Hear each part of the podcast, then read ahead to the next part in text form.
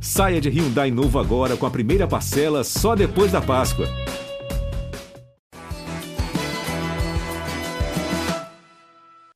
Papo de segunda ao vivo, depois do fim de semana em que a gente viu um, com muita tristeza explodiu o conflito entre Hamas e Israel. O ataque do Hamas é considerado o pior ataque a Israel nos últimos 50 anos.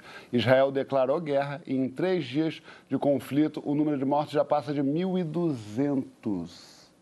Por mais óbvio e banal que possa soar, a gente realmente espera que os valores humanitários triunfem nessa situação toda. Notícias tristes à parte, tivemos o brilho da medalha das rainhas Rebeca Andrade e Flávia Saraiva no Mundial de Ginástica Olímpica da Antuérpia. Parabéns, meninas, arrasaram. E hoje, minha gente, a gente recebe no Papo de Segunda ela que é vencedora nos nossos corações. Ela que é número um, ela que é, que, que é medalha de ouro no, no, no, no, meu, no meu bem-querer. Luciana Paz, senhoras e senhores. Agora aplaude de novo, Luciana. Ah, gente. E ele, que também é um campeão no jornalismo e na fotografia, Léo Aversa, senhoras e senhores. Muito bem. E eles que são meus trapezistas. Chico Bosco e Condizila. Muito bem, trapezistas, tá bom. Trapezistas. Bela camisa, Francisco. Você gostou? Eu gostei tô gostando muito. ali também. E ela fez bem no teu fundo. Foi, né? Gostei. É? É, tá bonito assim. Você disse. A Luciana acaba de, acaba de estrear no, no Canal Brasil uma série sobre Notícias Populares, que conta a história do jornal Notícias Populares, claro, um jornal emblemático que noticiava tragédias reais e até boatos, tipo Bebê Diabo do ABC. Tipo, a gangue do palhaço. A gente debate agora o que é sensacionalismo. O, qual é o limite entre noticiar e espetacularizar a tragédia? Você tem um amorzinho pelo aquele jornal Pinga Sangue? Tu gosta? Qual foi a última vez que você foi pego pela notícia caça-clique? Aqueles famosos clickbaits. Alardeia na hashtag Papo de Segunda no GNT. Luciane, Hum. Você que está imersa nesse, nesse, nesse universo, por que, que você acha que um jornal como, Notícia, como Notícias Populares fez tanto sucesso, deu tão certo assim? Olha, eu, sempre eu fiz um filme de terror também, né? Eu sou meio diva do, do- de filmes de terror. Eu acho que tem um paralelo entre as duas coisas, assim. Eu acho que o terror é o mais próximo que a gente chega da concretização desse inconsciente, desse inconsciente que a gente teme, assim, do sexo e da morte, né? E o Notícias Populares era basicamente isso. Era sexo e E morte. E morte. Sangue. então Sangue eu acho gozo. que tem esse fascínio ancestral por essas coisas que esteticamente, porque também eram fatos, mas ao mesmo tempo que quando isso vira mídia, isso também vira estética e também se, você também se afasta do fato, ao mesmo tempo que você está comunica, comunicando o fato, você também está se afastando do fato. Então eu acho que tem esse mesmo fascínio daquilo que a gente pode, de extremos que a gente pode chegar. É coisa que a gente não vê, coisas, uns tabus, assim. Você não, morte, né? Essas coisas você não vê toda hora, todo dia. Acho que pega um pouco também nessa curiosidade mórbida do acidente, sabe? Quando você vê um acidente na rua que, você, que te leva, assim, pro... Estranho, né? Eu a acho- gente ser esses serizinhos estranhos. É, mas eu, eu acho que ao mesmo tempo que dá esse fascínio, também traz esse conforto de você não ser a pessoa que está morrendo, né? Acho que pode ter por aí. Ainda bem que não foi Ah, eu. é. Ainda tem, tipo, ai. Olha a cabeça do Luciano, meu Deus. Tomara que vocês gostem, gente. Deu trabalho fazer. Deu? Deu bastante. Toda sexta, 10h30 no Canal Brasil e depois o episódio vai direto para o Globoplay. Agora, vamos relembrar umas manchetes icônicas de notícias populares que a gente separou aqui. Papa defunto vê e conversa com loira fantasma. Essa eu amei. Mulher dá luz a uma tartaruga. Essa é muito boa também. Aluno é expulso por causa de chulé. Fazendeiro é pai de bebê diabo. Gosto muito dessa também. De quem será o pênis cortado e preso em fio de alta tensão? Sabe, Léo, de alguém? que possa Já ter... devem ter descoberto essa altura. Deve, né? Essa altura já faz tempo. É, é, garotinho é castrado pelo cão. O governador? É, pode ser também. Não sei. Léo, me diz uma coisa. Você que é fotógrafo, qual, o que, que você acha que é sensacionalismo? Você, você acha que tem, tem notícia que pede uma imagem sensacionalista? Você acha que a imprensa pesa a mão um pouco às vezes? Eu acho sensacionalismo é quando você pega um detalhe, amplia um detalhe para é, encobrir uma notícia real. Assim, você pega Amplia um detalhe... ou distorce? É, amplia, já, essa ampliação já é uma, uma distorção, né? Estou lembrando aqui do, do, do caso do O.J. Simpson, né? Quando ele foi capa da Time. O Jay Simpson foi acusado de matar a mulher. e- É, matar a própria mulher. E aí ele foi capa da Time, da revista Time. E pegaram uma foto dele, uma foto de polícia, né? Aquela tradicional que se chama mugshot, né? E tal. E fizeram um trabalho, assim, isso na pré-história do Photoshop. Fizeram, botaram olheiras, uma, umas sombras que pareciam uma barba, assim. E aí ele, ele- você olhava esse é culpado, esse é o culpado. E ele não tinha sido julgado ainda. Você condenava ele antes da É, só pela julgamento. foto você já falava, pô, esse cara só pode ser culpado. E aí você era, era sensacionalista porque você forçava uma visão do, do, do leitor, né? Você é, subestimava a capacidade do leitor. Isso eu acho que era é, a pré-história do, do, do sensacionalismo por Photoshop, né? Da fotografia. E eu a- isso se repetiu ao longo do tempo, né? Várias vezes acontece com políticos, enfim, com, com pessoas que querem é, o, o determinado órgão de imprensa, ou, enfim, veículo quer condenar a priori, fazem umas distorções, assim, é um negócio horrível. Mas eu me lembro do caso do O.J. Simpson como sendo Nesse fim de semana, você acompanhou as imagens que a gente viu aí da, Uhum. da guerra, né? É, você viu qualquer tom de sensacionalismo nas, nas imagens, vídeos divulgados? Cara, eu acho que alguns sim, alguns eram desnecessários, assim, que, que fossem divulgados, porque expõem muito as pessoas. Aí que tá, o que, que é desnecessário? Eu acho que isso é uma boa questão. Eu acho que Numa quando cobertura você de guerra. É, quando você vai contra a dignidade da pessoa, sabe? É, você não respeita a dignidade daquela pessoa. Então, tem vídeos que chocam, que, é- que são importantes porque mobilizam a opinião pública e, de uma certa maneira, eles podem é, fazer com que a opinião pública Seja afetada por aquela situação. seja afetada e, e- e termine, né? Ajude a terminar com aquela guerra, com aquele fato e tal, né? A opinião Claro. pública é muito importante nisso.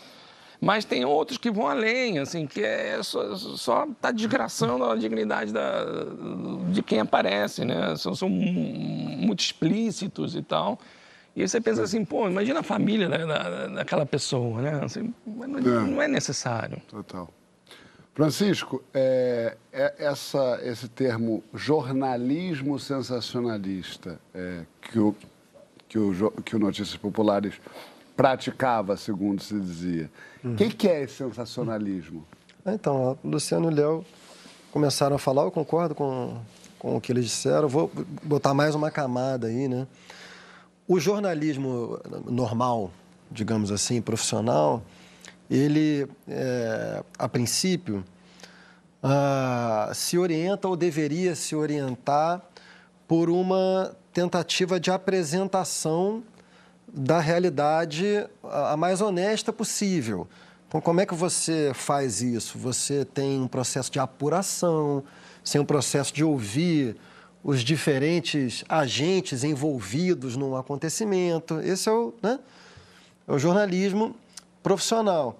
E o jornalismo está submetido a um processo concorrencial que faz com que ele, dentro desse processo, tenha que tentar capturar os leitores. Para isso, ele recorre a alguns elementos que o jornalismo sensacionalista também recorre. Só que no jornalismo normal, é, existe uma tensão e um compromisso do jornalismo Uma com esses outros responsabilidade qualquer. com a responsabilidade, para com a realidade, etc e tal, né? Mas você vê, se você faz uma história do jornalismo no Brasil, por exemplo, há 80, 100 anos atrás, assim, você pega uma capa de jornal, letras pequenas, sem imagem, você vai vendo que na, na, na história da evolução gráfica, as, as manchetes vão crescendo, a, a quantidade de cores vai aumentando, os espaços vazios vão aumentando, ou seja, é, o jornalismo vai incorporando uma maior quantidade de estímulos sensoriais, porque os estímulos sensoriais, a sensação, ela é mais confortável, ela captura o leitor, tá? O, o, o jornalismo sensacionalista, ele não sofre essa tensão é, em prol da responsabilidade, da ética, da apuração. Ele, é, ele se orienta quase que exclusivamente, quase que exclusivamente, pela métrica de capturar o leitor. Como é que ele faz isso? Pelas, pela, pelo que a gente chama de sensacionalismo. O que é isso? É você trabalhar com signos que são apelativos. Então, tanto do ponto de vista gráfico, quanto do ponto de vista imagético, quanto do ponto de vista da linguagem. Do ponto de vista gráfico, são letras garrafais, aquilo que o Nelson Rodrigues chamava de o, o, o berro impresso das manchetes. Né? Do ponto de vista das imagens, não sei se era a Luciana que estava falando, acho que antes da gente entrar no ar, a gente estava lembrando do jornal O Povo, ou o Léo. Uhum. Imagens assim, é, é, é, de, de, violência pornográfica, né? Na série, inclusive, tem, tem uma, uma cena, não é um spoiler, né? Eu não posso falar isso, que a fotógrafa do Notícias Populares pede para o policial virar o cadáver, porque o cadáver está de bruxo. Ela pede para o policial virar para ela poder fotografar o rosto ensanguentado.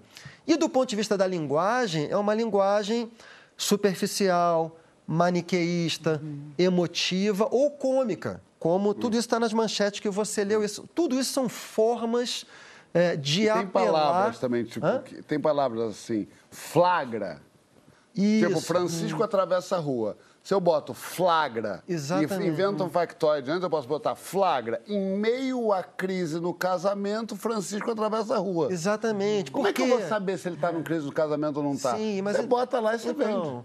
Um pouco como a, como a Luciana estava falando, assim, eu acho que, para mim, o jornalismo sensacionalista ele é muito mais sensacionalista do que jornalismo parte da sua, do seu sucesso é que ele oferece às pessoas respostas muito simples para uma realidade que é muito complexa. Aliás, isso, viu, eu estava dizendo a Luciana, assim, eu gostei muito da série, porque a série ela é uma série sobre um jornalismo sensacionalista, só que ela, enquanto série, não é nada sensacionalista. Uhum. Ela restitui toda a complexidade da realidade de onde aquele jornalismo sensacionalista vem. E no Brasil não é pouca coisa, porque normalmente as matérias sensacionalistas escondem no Brasil uma realidade que é num nível de complexidade. Uhum. Envolve polícia, é. envolve bandido que é polícia, polícia que é bandido, Educação. repórter que é polícia, polícia que é não sei o quê. Né? Tudo se é, o sensacionalismo organiza, né? De uma maneira simples. Um Exato. Negócio, é a tal simplificação essa... que é capaz de, sei lá, eleger até um presidente, assim, uhum. numa, na minha cabeça. Imagina que louco. Mas, é, imagina que louco seria. Sim. Mas é, é, é, é o quentinho da simplicidade. Ah, só isso. A, a, realidade não tem complexidade, não tem subjetividade, não tem nada. Exatamente. Eu acho que o sensacionalismo é uma espécie de, de tem essa expressão comfort food, né? Uhum, uhum. Comida confortável, que normalmente é, é alimento ultraprocessado. O sensacionalismo é o alimento ultraprocessado da informação. É barato e faz mal. É barato. Mas é gostoso, porque é quentinho. É. Assim. Ainda mais nas manchetes, assim, né? Não lembro de cabeça, mas acho que 93% das pessoas só conseguem decorar três palavras numa manchete. Então, o flagra. É. Isso aí já, já basta, já é o é. suficiente para a galera construir uma outra história sem precisar nem entrar no artigo ali. Né? É. Eu lembro que uma vez eu tava, eu era casado com a minha ex-mulher e aí eu estava é, saí para jantar com um empresário, eu acho, uma coisa assim.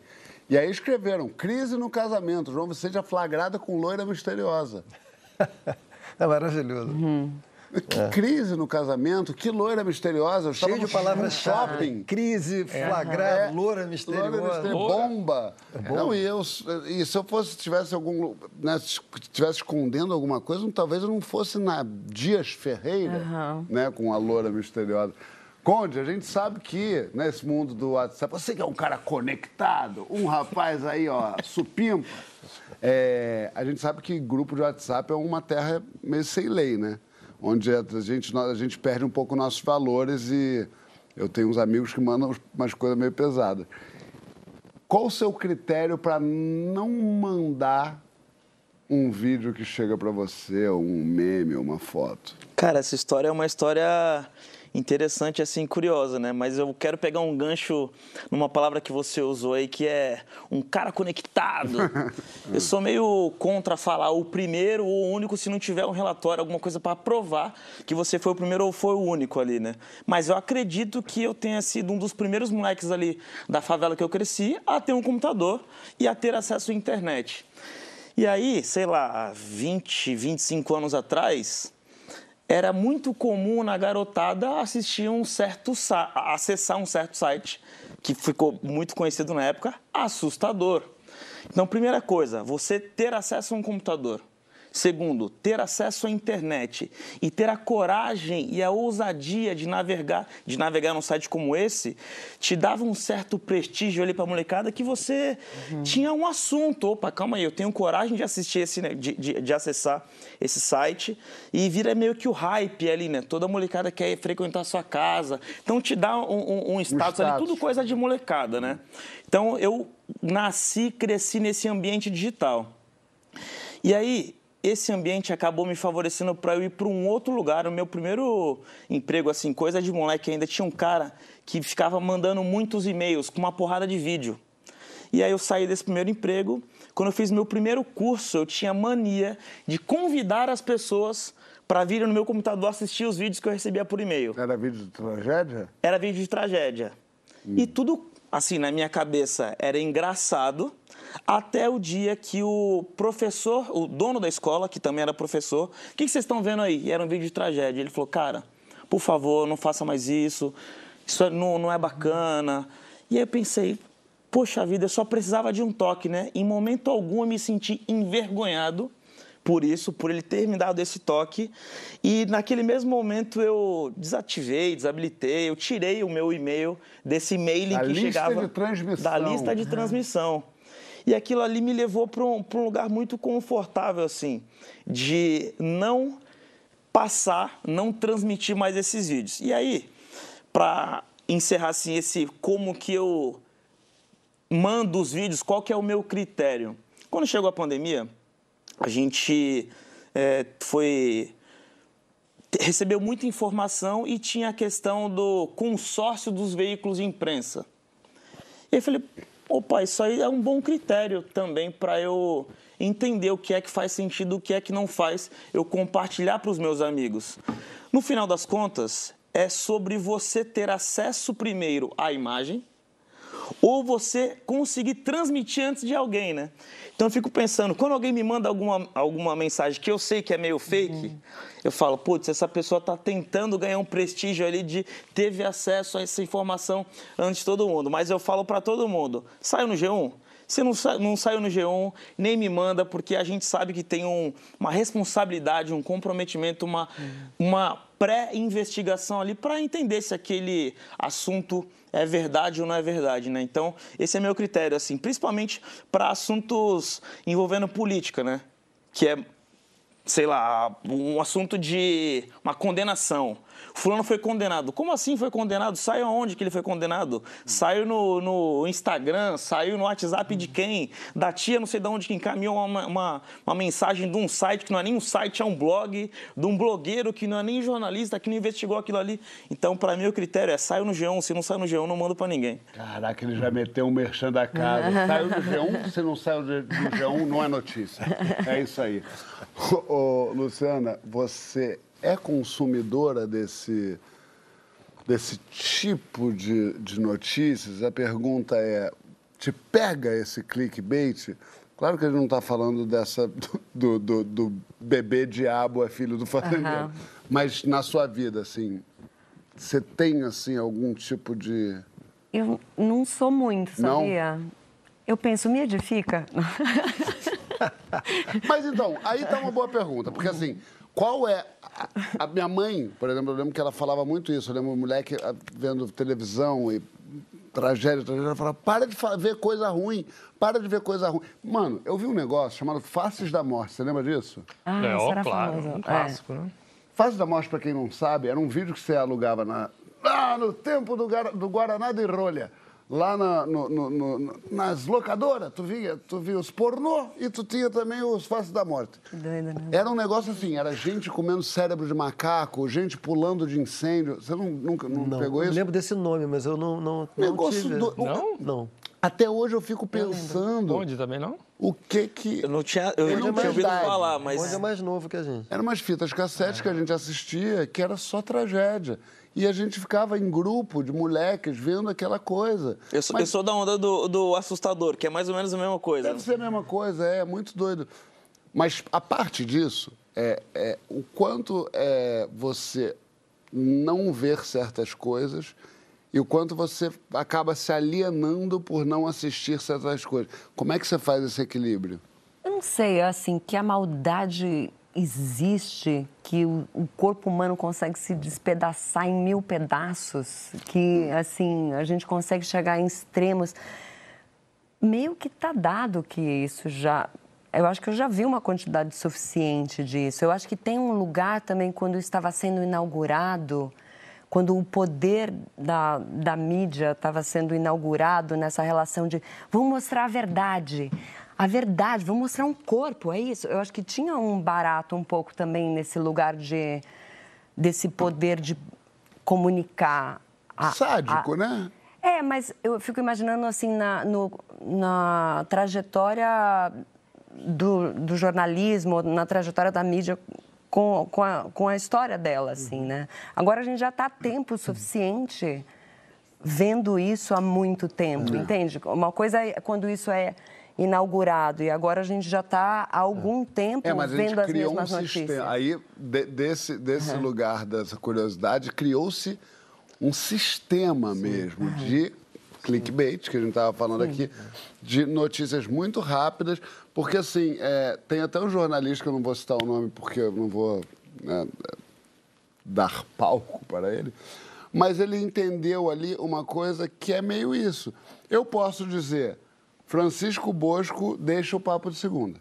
Essa é a notícia. Uma fonte do GNT me falou. Mas, se eu, mas eu, eu- ele entendeu que era só botar na frente assim, após briga com o Condizila, e quem é que vai saber se brigou ou não brigou? E se você for falar que você não brigou, aí você já brigou. Porque aí você falou, você já levou em consideração a matéria. Então é uma arapuca perfeita. Né? É, você está no campo da fofoca. Agora, a Luciana falou uma coisa que para mim é o centro do debate, assim, que é, tem a ver com a sua pergunta para o Léo no começo. Eu acho que em determinados contextos, é, mostrar a verdade cruamente, a verdade não, mos- expor alguma coisa cruamente pode ter um valor de verdade importante. Em contexto de regimes autoritários, por exemplo, em que a exposição crua das coisas é proibida, né? ou em contexto de guerra, pode ser muito importante. Agora, fora disso, do ponto de vista assim, político, filosófico, eu acho que o que é importante pensar é o seguinte, é que a verdade, ela, ela geralmente ela não é da ordem do que está, para usar a palavra da Luciana, dado. A verdade, ela é da ordem da linguagem, do sentido, da estrutura, de relações invisíveis. Então, assim, é, o sensacionalismo, ele acaba sendo um desserviço nesse sentido também. Ele, ao expor coisas cruamente, em vez de ele estar mostrando a verdade, ele está encobrindo a verdade. A verdade, ela se passa em processos que não estão dados. Então, realmente, você viciar uma sociedade no que está dado, não, você não está oferecendo à sociedade a verdade, você está encobrindo a verdade. De certa forma. Agora, tem até, até usando um pouco esse, esse ponto, o- um grande fotógrafo, Sebastião Salgado, ele foi muitas vezes acusado de explorar a miséria. Essa era a frase que falavam dele. Qual a diferença? E aí, muito do que o Chico está falando, né? É, que que é, qual a diferença entre explorar e registrar? Porque, de fato, está acontecendo. Não, eu acho que no, no caso do Salgado, ele está mostrando uma realidade que não- eu não vejo de, que seja é, uma exploração. Eu acho que as pessoas não querem ver, né? Então ela- elas rejeitam. Mas eu não acho que ele tenha um, um ganho pessoal daquilo. Eu acho que é um registro. Não, ele tem um ganho pessoal Não, daquilo. sim, é- mas é um- é um ganho É o trabalho dele. é o trabalho dele, mas eu acho que é muito importante que, que ele mostre determinadas realidades que mobilize as pessoas. É, não no caso do. Vou, tem um caso que não foi o Salgado, mas daquele menino sírio, lembra? Na praia. Uhum. O corpo de um menino sírio na praia. Aquilo gerou um debate, né? Isso gerou um debate enorme se aquilo era sensacionalista, se aquilo era exploração ou não. Mas, a partir daquele momento, as pessoas se mobilizaram para tentar resol resolver, ou pelo menos se mobilizaram, perceberam que existia uma crise ali. Naquela, naquela foto ética, daquele menino, né? Uma crise ética. Então, a, a foto era chocante, sim. Era necessário um choque Talvez, né? Às Talvez vezes sim. Às vezes produz mobiliza, empatia. Né? Às, vezes, às vezes é o contrário do que eu falei. Às vezes você conhece uma situação abstratamente, mas você só se engaja na situação quando, quando você, é exposto um à crueldade. É verdade. Daquilo. Essa foto me é. fez entrar num site e é. falar, vou lá doar. É, era uma crise humanitária que ah. estava estabelecida. É, quando o, o Salgado vai no, na África e mostra as pessoas a miséria, enfim, a fome. É aquilo tá aí, né? Ele tá mostrando. Não é que ele tá montou aí. uma família. É, não é, não é uma coisa fake e... Que tem muita gente que faz, inclusive, nessas né, fotos mais montadas. Principalmente dos registros em movimento, né? Dos registros hum. em vídeos também que vem junto alguns depoimentos, assim, acaba despertando interesse em ajudar, né? Pois é, é porque... Porque... Assim, eu é acho que o entretenimento tem que ser isso, né? Tem que ser um agente transformador para você mudar de ideia ali. Principalmente os conteúdos mais documentais. Se você é, assistir um conteúdo documental e sair do, desse conteúdo com o mesmo pensamento que você estava antes, aquele conteúdo não fez sentido nenhum de existir. É, não, mas acho que a discussão é exatamente essa. Não é entretenimento. Tem que uhum. separar o que é jornalismo. Acho que talvez você tenha falado uma coisa que eu acho que tem, tem, tem um está aí soando no centro da questão. Uhum. Talvez o problema todo seja o, o jornalismo estar vestido e tentando alcançar qualquer tipo de signo de entretenimento. Quando ele quer, o que ele, papel dele é informar e não fazer com que mais pessoas vão ali porque aquela notícia é mais ou menos sexy. Só que o, o clickbait é uma coisa que eu acho muito perigosa, assim, né? Principalmente pelo quanto hoje é, muitos profissionais da área da comunicação são avaliados pelo tanto de clique que eles tiveram ali. Então, uhum. muita gente é promovida ou demitida pelo tanto de cliques que teve aquela notícia. Isso é muito é. perigoso. É. Que é mais ou menos parecido com o NP. O NP tinha encalhe, né? Então, no final do dia, você tinha o, o quanto tinha ficado encalhado na banca. Não, não, tinha assinatura. Que daí você também vai para essa discussão. É, de, bom, vira uma máquina o jornalismo tem, é. precisa, precisa se manter informando. Só que como é que ele faz? Ele vai cada vez mais perdendo espaço para o sensacionalismo que se mantém clicando, né? Sim. Minha gente, é assunto para seis blocos. Mas a gente vai ter que parar por aqui, porque a gente já volta para falar, sabe o quê? Sobre crise de confiança conta na hashtag Papo Segundo do GNT se você confia nas pessoas ou é do time do ressabiado. Aquele ressabiado que desconfia de tudo. E como outubro. Sabe que outubro é o mês da criança? Ah, eu... Outubro é o mês da criança. Tem o nosso crianço mais lindo do mundo fazendo a trilha sonora do Papo de Segunda. Com vocês, Miguelzinho do Cavaco. A gente, aliás, sabe, Miguel, que você fica acordado para assistir o Papo de Segunda. Então faz seguinte, toca esse cavaco rápido e vai escovar o dente e vai pra cama, que isso não é hora de menino ficar acordado. Um beijo, Elei.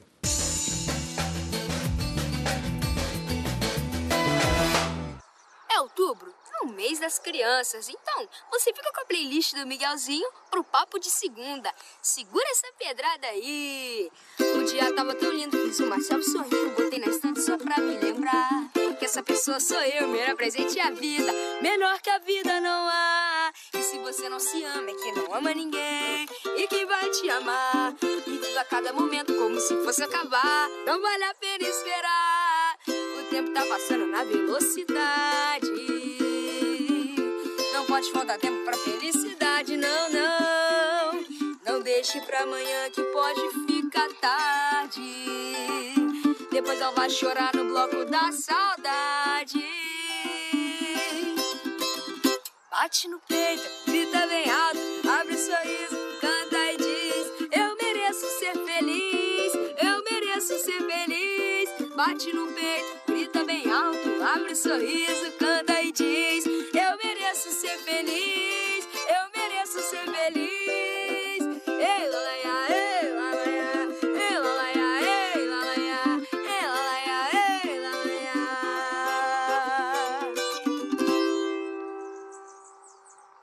Luciana, você confia em mim? Falando sério. De verdade? De verdade. Olha, eu ainda delego um pouco essa confiança, né? Como é isso? Por exemplo, a gente voltando do portátil, eu tinha esquecido o meu, meu mat de yoga no avião. Hum. Aí você falou assim, pô, mas vamos todo mundo esperar você pegar o seu mat de yoga lá no avião? Eu te compro outro. Quanto é?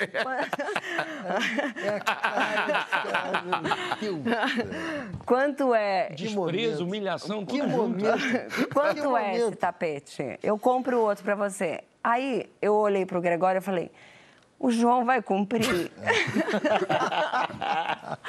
Porque eu quero um tapete novo, o João vai cumprir. Mas se, se ele não cumprir, eu vou ficar muito decepcionada. E eu ainda dei, eu falei assim, até tanto você pode comprar. Ela ficou muito feliz.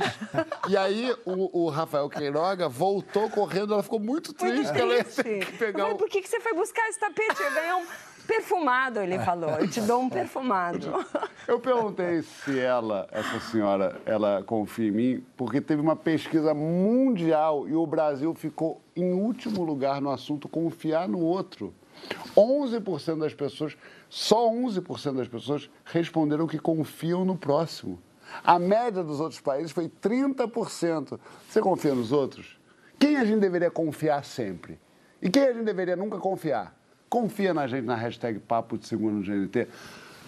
Luciane, 11% Brasil, 30% mundo. Brasil em último.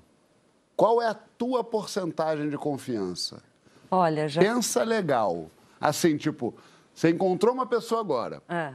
sem contexto, sem contexto, sem saber que é amigo dele. Uma pessoa sentou do teu lado e falou, tudo bem, tudo bem, legal, o que, que você faz? Sou atriz? Ah, eu sou engenheiro. Qual a porcentagem que você tu confia nessa pessoa? Ah, eu acho que é ainda uns 70%, assim. Jura? É muito triste isso. Isso é muito Você ruim. confia na gente Isso. aqui?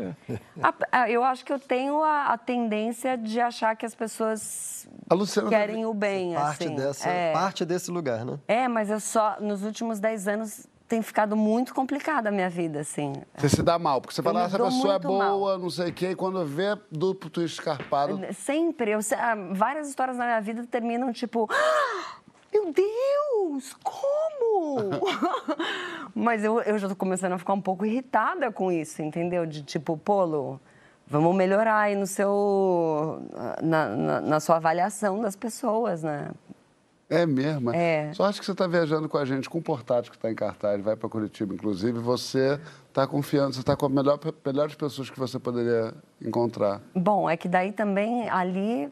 Eu, eu falo, gente, se eu não confiar também, não tenho o que estar fazendo aqui. Léo, o papel do jornalista é um pouco desconfiar. Pelo menos apurar, pelo menos ir a fundo. Como é que faz para a pessoa ser jornalista e ser um ser humano que não leva isso para outros ambientes da sua vida pessoal? Não ser um jornalista desconfiadão no amor. Um desconfiado profissional, né? Assim, é, é difícil, né? Assim, mas é- eu acho que você não, não pode levar a tua desconfiança para o afeto, né? Porque senão... Mas tem como? Essa é questão. Você não é meio treinado para ficar. Ué, Mas peraí, será que. Ah, mas aí sua vida vai ser um inferno, né? Assim, uma- uma, uma vez que você escolhe eh, as pessoas que estão ligadas, que estão no, no- no- seu, na sua rede de afeto, você tem que confiar ne- nessas pessoas, senão eh, não há terapia no mundo que resolva, né? Porque você está você tá envolvido com uma pessoa, envolvido com pessoas familiares, enfim, é, a sua rede ali, você está desconfiando, pô, essa pessoa aí, caramba, né? Deve ser muito chato ser assim, né? não, mas é sério. Eu prefiro ser bobo, que eu sou mais você, por incrível que pareça. Ah, é? Assim, Você parece ser bem esperto. Não, sou zero. Eu acredito nas pessoas. Eu tenho um mecanismo na minha cabeça se eu, eu penso, ué, se ela falou. Eu penso isso. Ué, se a pessoa falou que foi lá, em, tô em dúvida se eu é sou, sou mesmo. Meu, eu, me, eu fico, eu fico muito chateado quando eu descubro que. O macacão? Um macacão, um macacão desse eu confio. Quando eu vejo a pessoa... É de macacão, você confia. Eu tô de macacão, eu sou de confiança. Mas eu acho que sim, assim, meio que eu não entendo direito o, o, o porquê da pessoa.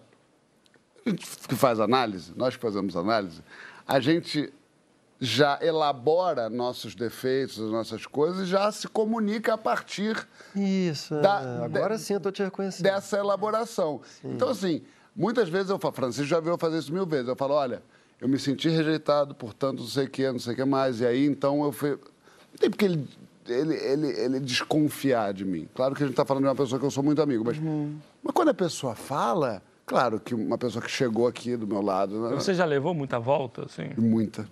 Muita, muita.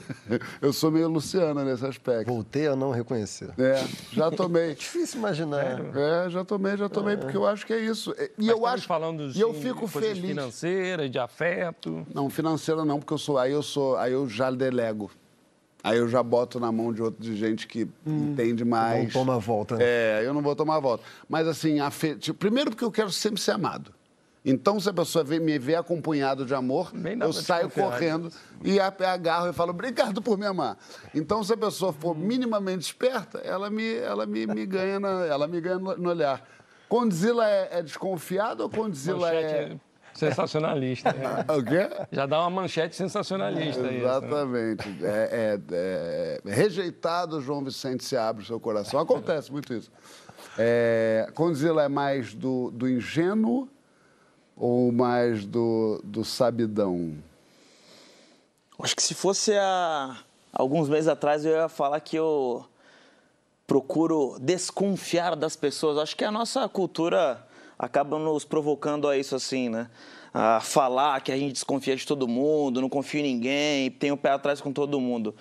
Mas, na boa, de verdade, que chato seria a vida se a gente não confiasse chato em ninguém, né, demais, né, cara? Chato demais. E assim, principalmente a gente que também fica pedindo um monte de oportunidade, fica pedindo ajuda, pô, me ajuda a crescer nesse aspecto.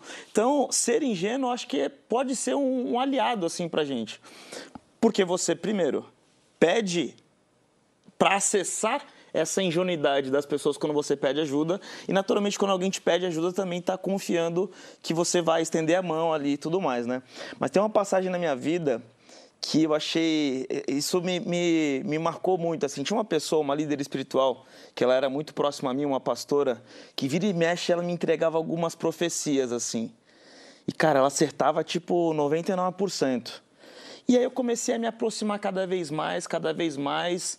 Ela foi ganhando a minha confiança. E aí falava muito sobre traição no dia a dia, pessoas iam passar a perna em mim, iam me dar uma rasteira.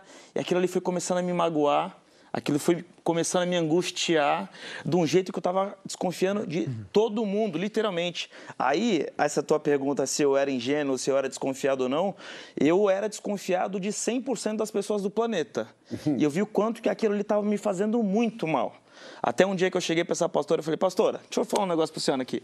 Se a senhora não fala tete a tete, come lá de cima, não fala direto com ele, ele te responde, é. Então manda o seguinte recado para ele. Fala que eu não quero mais saber de nada, não quero mais recado nenhum, não quero mais saber quem vai me trair, quem não vai, porque aquilo estava me fazendo muito mal, cara. Então hoje eu prefiro ser ingênuo, prefiro confiar nas pessoas, mas também olhando um pouco para a reputação, para entender se aquilo que a gente combinou vai ser cumprido, cumprido ou não, ou então acompanhando o dia a dia para ver se a gente está caminhando para o lugar que a gente combinou também, né? Uhum.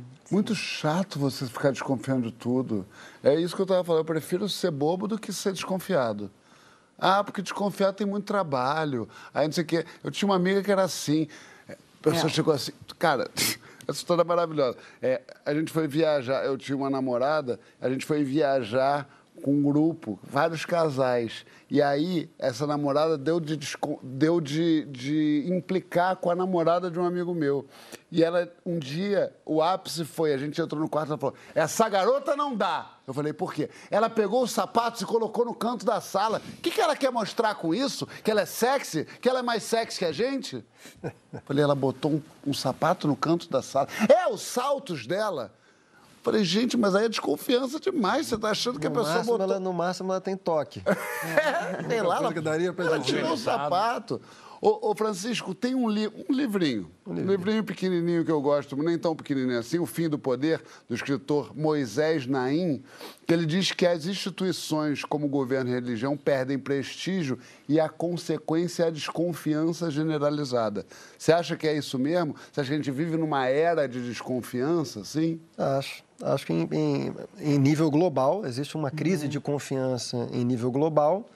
O maior sintoma disso é a emergência desses populismos de direita, de direita radical, de extrema direita, em muitos lugares do mundo, né? É, porque populistas são populistas são sensacionalistas da política. Uhum. Resumem tudo, né? Isso, oferecem respostas prontas, superficiais a problemas complexos. Então, a, a, se comunicam com o desejo das pessoas de solução para aquilo que os processos complexos das democracias liberais não conseguiram achar respostas, né? Mas esses populistas, eles quando governam, eles fracassam, porque eles não têm capacidade de lidar com aquilo, né? E você não acha que é, essa, essa desconfiança inviabiliza é, a gente como sociedade Sim. E, e, como país, assim, porque se você desconfia das pessoas, se você desconfia Sim. das instituições, Sim. isso tende a atomizar, né? Assim. É um pouco que tava, é um pouco que acontece é que tá nesse momento. Né? Uma, uma, outra, uma outra maneira de pensar desconfiança hoje são as dinâmicas de polarização. Uma definição possível de polarização, na né, dinâmica em que a gente vive hoje, de novo, não só a gente, também é um problema que afeta vários países, né? É que na, a polarização pode ser definida como uma radical desconfiança da diferença. Uhum. E aí, quando você entra nessa dinâmica, você entra numa espiral que é muito difícil de sair, porque quanto mais desconfiança, mais desconfiança você gera. Isso vale para a vida privada e vale para a vida social também. É difícil de você sair, né? Não, e é, é preciso, o que o Léo falou me toca muito, porque em algum lugar, se você não confia em nada, em ninguém, e você acha que tudo, o Estado, o, o, os políticos, as pessoas na rua, as pessoas que pensam diferente, todos são pessoas de, que você não pode ter nenhuma confiança, meio que a gente chega num, num fundo do po de é, poço. É, é inviável, né? Porque se você... Eu não recorro à polícia porque eu não confio na polícia. Eu não voto porque político é tudo... É tudo igual. Tudo igual. É, na igreja você não vai porque, pô, esses caras né, tudo querem me enganar. E aí você vai, né, assim, vira um buraco negro. Assim, Note-se vai... que a descrição que você acabou de fazer poderia ser perfeitamente uma descrição do que a gente está vivendo hum. hoje é. no Brasil, né? Não, e aí, e aí o, o que você tende a fazer é se agarrar em, em pessoas muito parecidas com você, né? Com, é num pequeno grupo. Num né? pequeno né? grupo, que você não pode magoar a ideia do outro, você tem que estabelecer quatro ideias que te unem e aí você vira é. o tal ser polarizado que a gente Agora, fala tanto. Não, queria só voltar ao, ao, ao, à, à, dimensão privada da questão, é, porque o que se apresentou aqui foi uma alternativa entre ser ingênuo e correr o risco de ser enganado, ou ser cínico e viver num regime de sofrimento. Uhum. Porque você, né, você já está o tempo todo sofrendo por antecipação. Total. Eu você está que... quase sendo enganado antes da pessoa Isso, se mover. Exatamente. É. Eu considero que tem uma terceira margem do rio aí, que é o regime em que eu vivo, assim, que é eu tenho uma, uma ideia do que é o outro que é uma ideia é, que não parte de nenhuma idealização. Eu considero que o, os sujeitos são muito imperfeitos. São todos eles é, submetidos a, a paixões egoístas, são todos eles divididos pelos interesses pessoais e os interesses de solidariedade ao outro, ao outro ou à comunidade. Então eu já me relaciono com o outro a partir de uma premissa que eu não chamaria de desconfiada nem de ingênua, mas de compreensiva em relação às faltas do outro. Então, eu consigo me relacionar com o outro é, sem ser desconfiado, porém sem esperando, ser enganar. Esperando nada. Não é esperando nada, esperando dele o que eu espero de mim. Que viva num registro aceitável de virtudes e defeitos, mas que dentro desse registro tenha uma virtude, que inclusive a gente vai discutir no próximo bloco, que é a capacidade de reconhecer os próprios erros e repará-los e, e consertar a rota. Então, para mim, dentro desse regime de confiança em que eu vivo, o que eu mais exijo do outro é a capacidade de reconhecer que errou. De, a partir daí, cara, eu, eu, tenho uma capacidade de perdão, assim, muito elástica. Pessoas podem fazer comigo, comigo assim, coisas assim, muito ruins. Se elas disserem para mim, cara, desculpa, eu não vendo caro, João. Recentemente eu, eu, tive alguns episódios. Mas isso não é agora que você vai falar. Vamos falar disso no bloco de pedir desculpa. Vamos. Não é que você já está entrando no bloco, eu não estou te reconhecendo. Pede é desculpa. Desculpa. Obrigado. É, confiar desconfiando existe? ok, obrigado. É, não. Não, não. Eu, isso que o Chico falou, assim, eu sinto que às vezes também ser atriz deixa a gente num lugar. É, porque para um personagem ser interessante é você ficar buscando os atos falhos, né? Então tem, às vezes eu me sinto muito detetive assim dos atos falhos dos outros. Eu levo isso para casa, assim, se relacionar. Ato falho, ato falho mesmo. Ato falho. Você fala, olha, a pessoa disse isso, mas fez isso. Olha, que interessante, né? Assim, como se fosse realmente um estudo de personagem, que são os momentos mais interessantes. Mas aí é complicado, porque esse desejo que a gente tem de mergulhar no mistério profundo do outro, tem alguns, alguns cantos, eu acho que você tem que deixar um pouco embaçado mesmo, para você ter um pouco de paz. E uhum. deixar o caos daquela pessoa existir também, uhum. sabe? Até porque ela só existe a partir do caos dela. Exato, mas eu, eu digo, às vezes, dentro desse é, ser atriz, eu sinto que isso me, me atrapalha, porque eu quero acreditar 70%, mas tem umas, um, umas lampadazinhas que já vão acendendo, tipo, ah, isso aqui é incongruente. É. Mas você, como atriz, você, você reconhece quando a pessoa... Está atuando? Atuando. É porque atuar, uma, a, a, mentira maior é a, é a, mentira que a pessoa conta para si. Então, às vezes, é, é um lugar onde a pessoa está querendo acreditar naquela versão dela mesma, assim. Às é, vezes não é tão perverso que a pessoa está querendo te ferrar, sabe? É, tem isso, é um, mas tem, tem um lugar assim de mentira. Também de, conhe... de, de se conhecer. É. é, não é mentira se você acredita nela, né? é. né? Como é. dizia o Seinfeld. Né? Muito bem, minha gente. Minha gente, voltamos com essa grande farsa mentira, esse grande homem lindo que faz as fotos, aquela foto do Caetano dele olhando assim, a coisa mais linda do mundo. A da Adriana Le... também. A da Adriana a também. Adriana, Todas são lindas. Léo Aversa e ela, hum, talentosíssima Juliana Paz. É, desculpa. Luciana Paz, e eu errei e eu falo que eu errei. Esse é o debate, já peguei um gancho. Ai, como entendeu? improviso. É isso. Agora a gente fala exatamente sobre isso, sobre a capacidade da gente assumir os erros, tentar repará-los. Você admite as, as burradas, as mentiras que você faz logo de cara ou você pede desculpa? Você exige que te peçam desculpa? Como é que você é? Vem na hashtag Papo de Segunda no GNT. Você é fácil nisso de admitir que está errada, Lulu? Então, eu, eu eu, eu queria, é, assim, e... errar. Eu queria, errar. Eu queria errar para poder Eu queria desculpa. ser barraqueira. eu queria ser barraqueira, poder xingar todo mundo, depois falar, desculpa, estava de cabeça quente. Eu, eu penso 15 vezes se o ato que eu vou ter é, vai ser legal, entendeu? Então, Você não erra, mais ou menos Então, assim. É, assim, errar desgraçadamente, assim, na frente dos outros é mais raro. Entendeu? Mas você é daquele tipo que segura, segura, segura, segura, explode, aí explodiu meio sem, sem limite, de uma maneira que não devia, porque estava segurando lá aquilo tudo há muito tempo, ninguém sabia, ninguém estava vendo encher teu, teu tanque de irritação, e de repente. Eu já fiz muito isso. É, vai, vai, segurando, segurando, uma hora você fala, é babaca! Você fala, não, nada para isso, nada para isso. Não, eu sou do tipo que depois, assim, de meses chama para uma conversa e faz.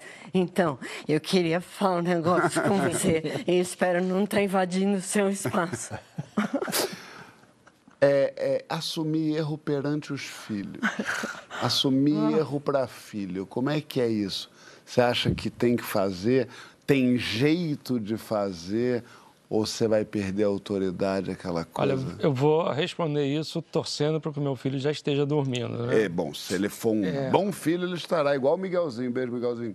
Eu acho que você tem que admitir o erro, né? Assim, mas, mas simplesmente ou tem estratégia? Não, você está lidando né, com, com, uma criança, né? Se for o caso, né? Você está lidando com a criança.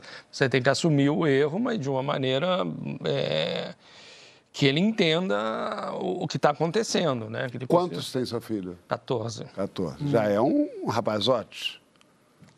Já Tecnicamente, consegue... sim, né? Exatamente. É alguém que vê o seu erro independentemente de você reconhecer, né? É. Já vê o erro independente de eu cometer, né? Assim, já, tecnicamente, eu já sou um imenso erro, né? Assim, que ele passa o dia me criticando, mas, enfim, é, eu acho que quando é um erro você tem que você tem que admitir até porque depois você não pode cobrar que ele né, faça outra coisa se você não, não admitiu enfim se você não reconheceu o seu próprio erro. É, eu acho que tem uma coisa de, de pais de hoje em dia que são mais sensíveis talvez mais né, talvez eu esteja falando de uma Menos bolha. autoritários, né, João? é o n- por que não já vai vem caindo em desuso né o, a conversa ainda mais proeminente Admitir erro, por exemplo, seu microfone caiu, foi um erro. Admitir erro é sinal de fracasso ou prova de maturidade, Condzilla? Cara, depende do ambiente que você tá ali. Como assim? Porque, por exemplo, eu sempre achei que pedir desculpa e se diminuir e colocar o outro é, como certo o tempo todo, da cultura que eu vim, de periferia, onde a gente não pode errar e tudo mais, é sim um sinal de fraqueza. Então eu tenho também procurado trabalhar isso em mim, porque eu não concordo mais com essa visão, mas eu vim desse lugar assim, né? Num lugar onde tem muito debate, aonde o discurso é quem não pode errar é nós, quem não pode errar sou eu, e onde é, tem, tem uma frase que eu acho que sintetiza muito bem isso, que é o inimigo trabalha na sua fraqueza. Então, você se mostrar um pouco inferior também acaba dando a oportunidade de, numa discussão, numa desavença, a pessoa se apoiar em cima daquela tua fraqueza ali, né? E principalmente pra gente, assim, que é provedor não apenas da nossa família, mas de algumas famílias, né? né? Liderando ali a companhia, liderando, tomando decisões para conduzir o sonho de muitas pessoas e o meu sonho, inclusive, se, ter essa obrigação de se- sempre ter que se mostrar forte, eu acho que acaba distanciando cada vez mais de pedir desculpa.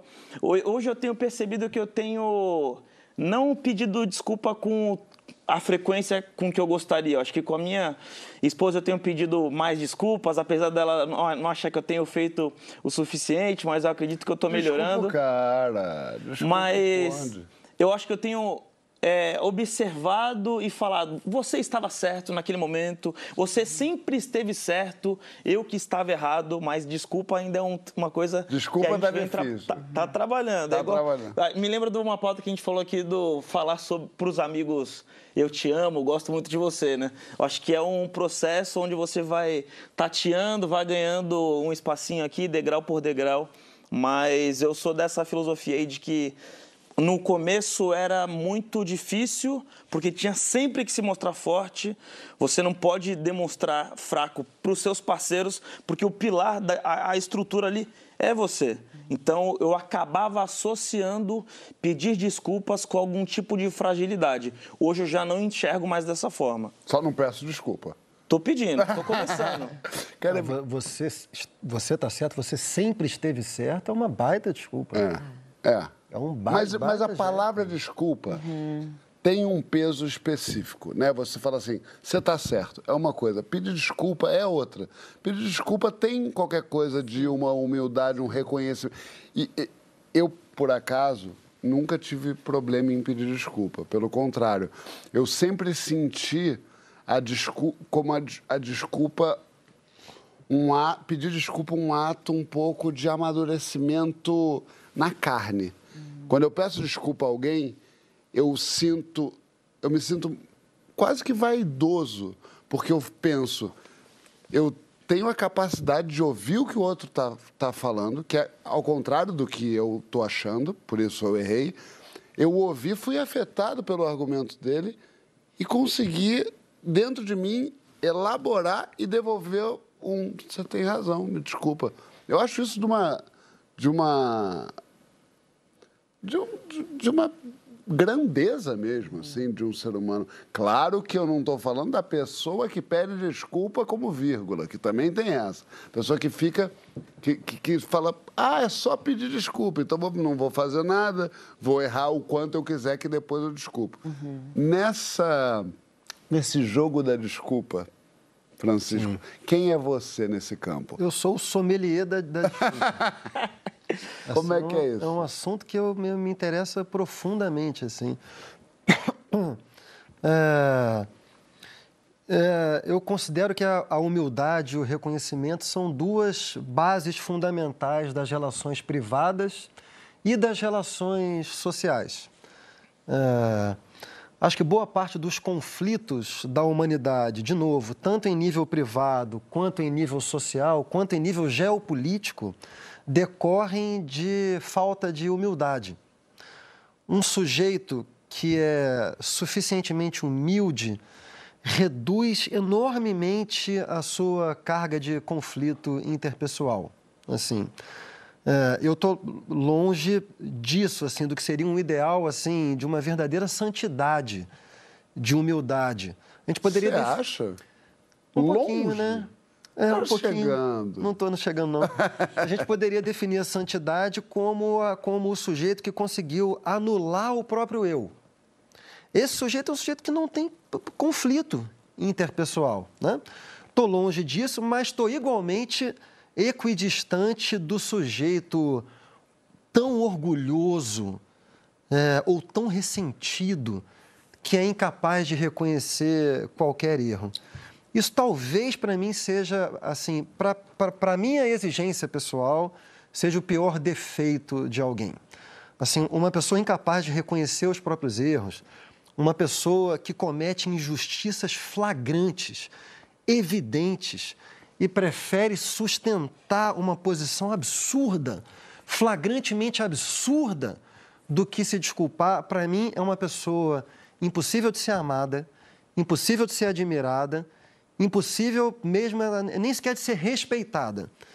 E, entretanto, existem pessoas assim, né? Assim, é, eu tenho um pouco de pena dessas pessoas também, além de raiva, eu tenho Sim. um pouco de pena. Eu já vi muita gente perdendo muito tempo e já claramente entenderam que estão errados. Está ali catando qualquer tipo de razão e desesperada só para manter um argumento para não dizer, é, é eu errei. Pra Mas terminar... você pede desculpa de cabeça quente?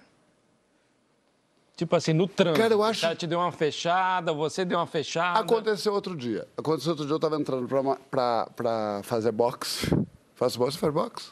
Não. Não, claramente. Estava entrando na, no estacionamento e tem um estacionamento que pode parar e tem um estacionamento que não pode parar e tem um estacionamento que pode parar. O que não pode parar é o melhor, que é para sócio, eu não sou sócio. Eu entrei e fui, e fui chegando perto, falando no telefone dentro do estacionamento, parei para falar no telefone. Mas não ia parar, eu ia conseguir. E o cara chegou muito grosseiramente e falou: não pode parar aí não. E eu estava resolvendo o problema, eu falei: meu irmão, eu tô parado? Eu tô, está, tá me vendo estacionar?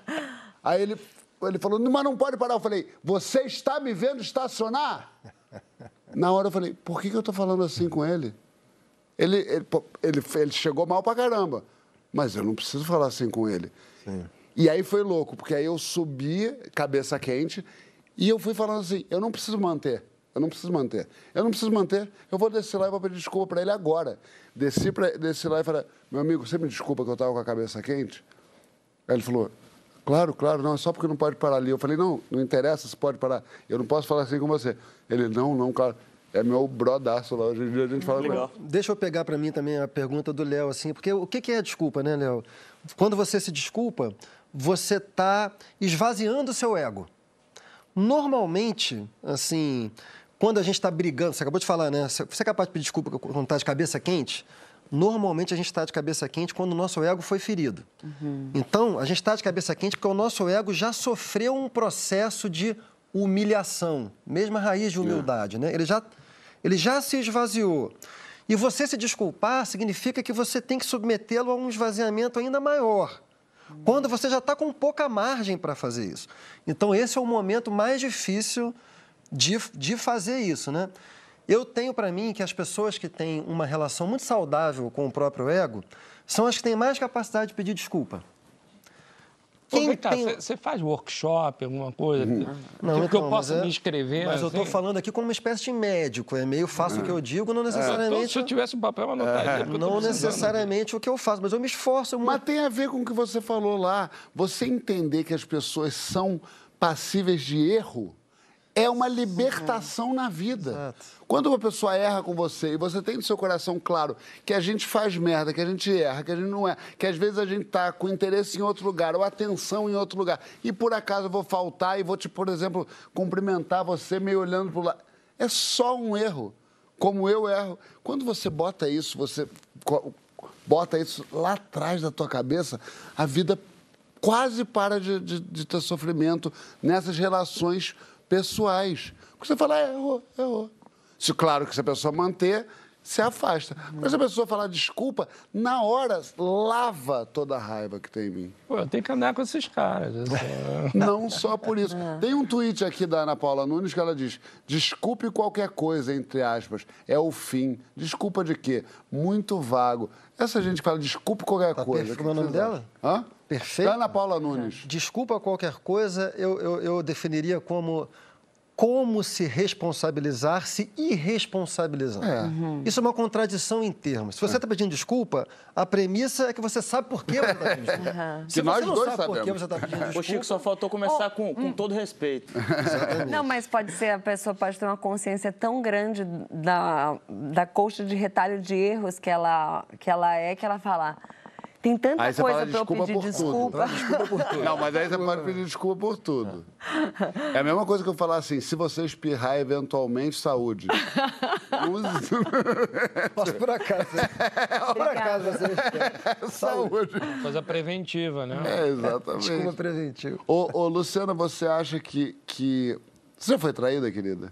Opa. Quer falar sobre isso, isso? Não, mentira. Então, quero dar um recadinho.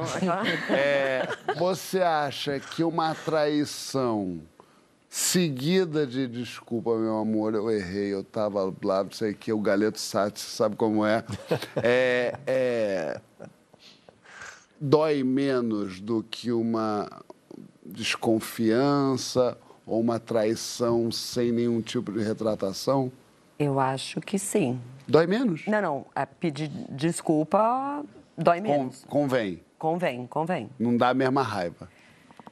Eu acho que dá, dá a mesma raiva, mas depois você é, coloca isso em conta. Eu acho que o resultado final é raiva, Sei. né? Mas depois você vai entendendo.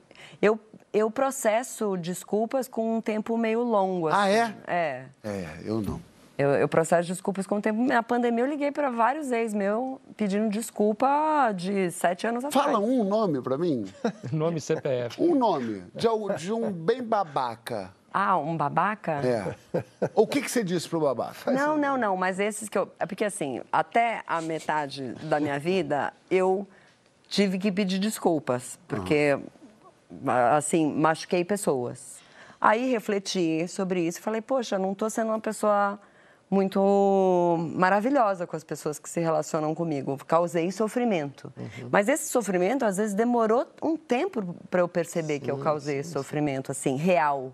Para você sentir no corpo e falar: Uou, isso aqui não foi legal. Poxa, não foi legal o que eu fiz. E aí, ir lá e se retratar. Tentei modificar quem eu, como eu atuo em relação às pessoas e ser uma pessoa mais ponta firme. E a partir daí, meu irmão. Aí foi o cachorro Foi preso e o pau festa do que comendo. aqui, eu só tomei o... É mesmo? E nessas ligações da pandemia, você ligou pra fazer te pedir desculpa ou pra pedir desculpa? Não, para pedir desculpa. Pra pedir desculpa. É. Perfeito. Eu preciso te pedir uma desculpa. É, eu te convidei aqui. Na verdade, é- foi uma grande pretexto pra eu te pedir uma desculpa. Gente, pode entrar. Mentira, não tem nada a ver. Imagina. Eu preciso pedir desculpa porque o programa acabou. Olha que Para. Triste. Programa muito bom, programa aqui, ó, ligeiro, bom. Luciano, é um prazer te ter aqui. Acabou mesmo? Acabou. Ah, poxa vida. Léo, muito obrigado, viu? Desculpa qualquer coisa, tá? Obrigado, desculpa. Conde e Chico, beijo. E meu pessoalzinho, semana que vem, segunda-feira, às 10h20 da noite, tem Papo de Segunda de novo? Vocês acreditam? Cai toda segunda. Que coincidência. curiosidade. Coincidência. Eu chego até a pedir desculpa. Pode subir o crédito, que eu já estou falando aqui só porque para dar tempo. Tá? E eu vim. Ah, eu preciso... ah, aliás, eu preciso mandar um beijo pro zelador, meu amigo, o zelador da nossa academia, Rubens. Um beijo pra você que ajuda a gente, está sempre lá. E é isso, ele me pediu um beijo, eu mandei pra ele. E eu vou levantar aqui pra mostrar meu macacão. Salve de palmas, macacão.